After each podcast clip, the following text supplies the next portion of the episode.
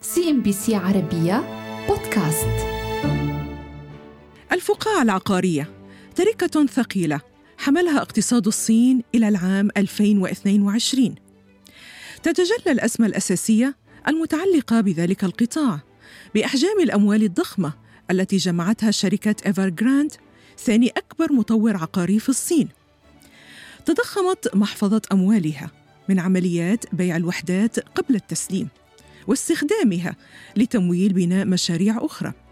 إلى أن وصل الحال لوجود مئات المشاريع غير المكتملة مع انتظار أكثر من مليون ومئتي ألف إنسان اكتمال بناء بيوتهم للانتقال للسكن فيها.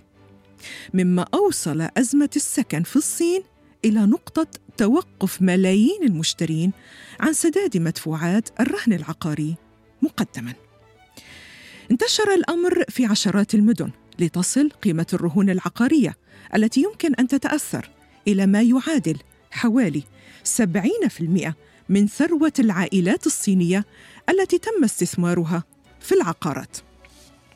استجابت بعض البنوك الصينية لمقاطعة مدفوعات الرهن العقاري بمصادرة مدخرات المشترين مدعية بأنها منتجات استثمارية خاصة بضمان الرهون أشعل هذا الأمر احتجاجات خارج بعض البنوك. جاء ذلك في ظل تزايد المطالبات وخصوصا من مؤسسات دولية حول ضرورة إعطاء دور أكبر للقطاع الخاص والتخفيف من القبضة الحكومية على الكثير من مفاصل الاقتصاد مع عدم إغفال إشارات الانتقاد الموجهة لشكل الاقتصاد المخطط الذي تنتهجه الصين لكن عند التمعن بالأسباب الجوهرية التي أوصلت الأمور إلى هذا الحد من التأزم.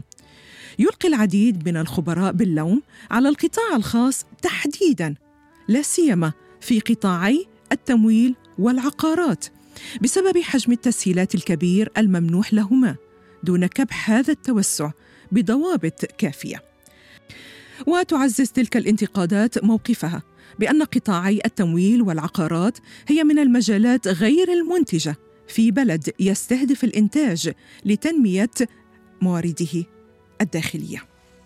وهنا يتساءل الكثير من النخب الاقتصادية الصينية عن المغزى من ترك مسألة إنشاء الأبنية في الضواحي لمطوري القطاع الخاص الذين برأيهم يعرضون تسهيلات هائلة من الرهون العقارية الأمر الذي تمت تجربته في بلدان أخرى وتسبب بأزمات مدمرة بمناحي مختلفة من الاقتصاد. ورغم الكثير من التكهنات بأن فقاعة العقارات في الصين باتت مهيئة للانفجار في أي وقت تثبت الوقائع أن الأمور ما تزال تحت السيطرة. ويعتبر البعض أن بكين ستستطيع إدارة هذا الأمر بحزم كما فعلت من خلال سياسة صفر كوفيد التي تطبقها في أغلبية المناطق حتى ولو على حساب التأثير في بيانات النمو ومعدلات التضخم والبطالة وسلاسل الإمداد العالمية. بهذا الخصوص تم وضع الكثير من سيناريوهات الحلول المتعلقة بهذا الأمر منها. الطلب من مدراء الأصول وصناديق التقاعد المملوكة للدولة أن يشتروا أسهما وسندات لتمويل تلك الشركات حتى أن بعض الاقتراحات تشير إلى وجود إمكانية جعل الحكومات المحلية تستولي على المشاريع العقارية وتقوم بإتمامها وتسليمها للمنتظرين. اذا كلها تكهنات تعول على الحكومة دون غيرها لإيجاد حلول. لتصحيح مسار القطاع الخاص. القبضة الحكومية كان لها تأثير كذلك على قطاعات أخرى. فعندما حظرت بكين في العام 2021 الاستثمار الأجنبي في التعليم وأمرت بتحويل جميع منصات تكنولوجيا التعليم عبر الإنترنت إلى منظمات غير تجارية وغير ربحية. ذلك القطاع الذي تبلغ حجم الاستثمارات الخاصة به نحو 100 مليار دولار. وجدت الحكومة أن تنظيم ذلك القطاع الذي يستهلك في المتوسط 30% من الدخل السنوي للأسر بات ضروريا حتى لا تتسع الفجوة الطبقية الاجتماعية بين سكان المدن والأرياف. وهذا ينقلنا إلى قطاع آخر تطاله كذلك الإصلاحات وهو قطاع توصيل الطعام أو الدليفري. الذي وجدت الحكومة أنه بدأ يشكل بعض المخاطر على مستوى الاستقرار الاجتماعي. ففي الفترة بين 2016 إلى 2020 تضاعف عدد الأشخاص الذين يطلبون الطعام عبر الإنترنت إلى 400 مليون إنسان واستطاعت شركات قليلة احتكار السوق. حاولت كل شركة التنافس من خلال الخوارزميات التي تؤثر على تسريع أوقات التسليم ومجموعة الأطعمة المقدمة. وبطبيعة الحال أنتج ذلك ظروف عمل ضاغطة إلى حد كبير على موظفي التوصيل الذين اضطروا إلى كسر قواعد المرور والعمل الإضافي سعيا للوفاء بالمواعيد النهائية الصارمة للتسليم. لكن في عام 2021 وضعت إدارة تنظيم السوق قوانين تنص على أن تقدم شركات توصيل الطعام الضمانات الاجتماعية الأساسية لموظفيها.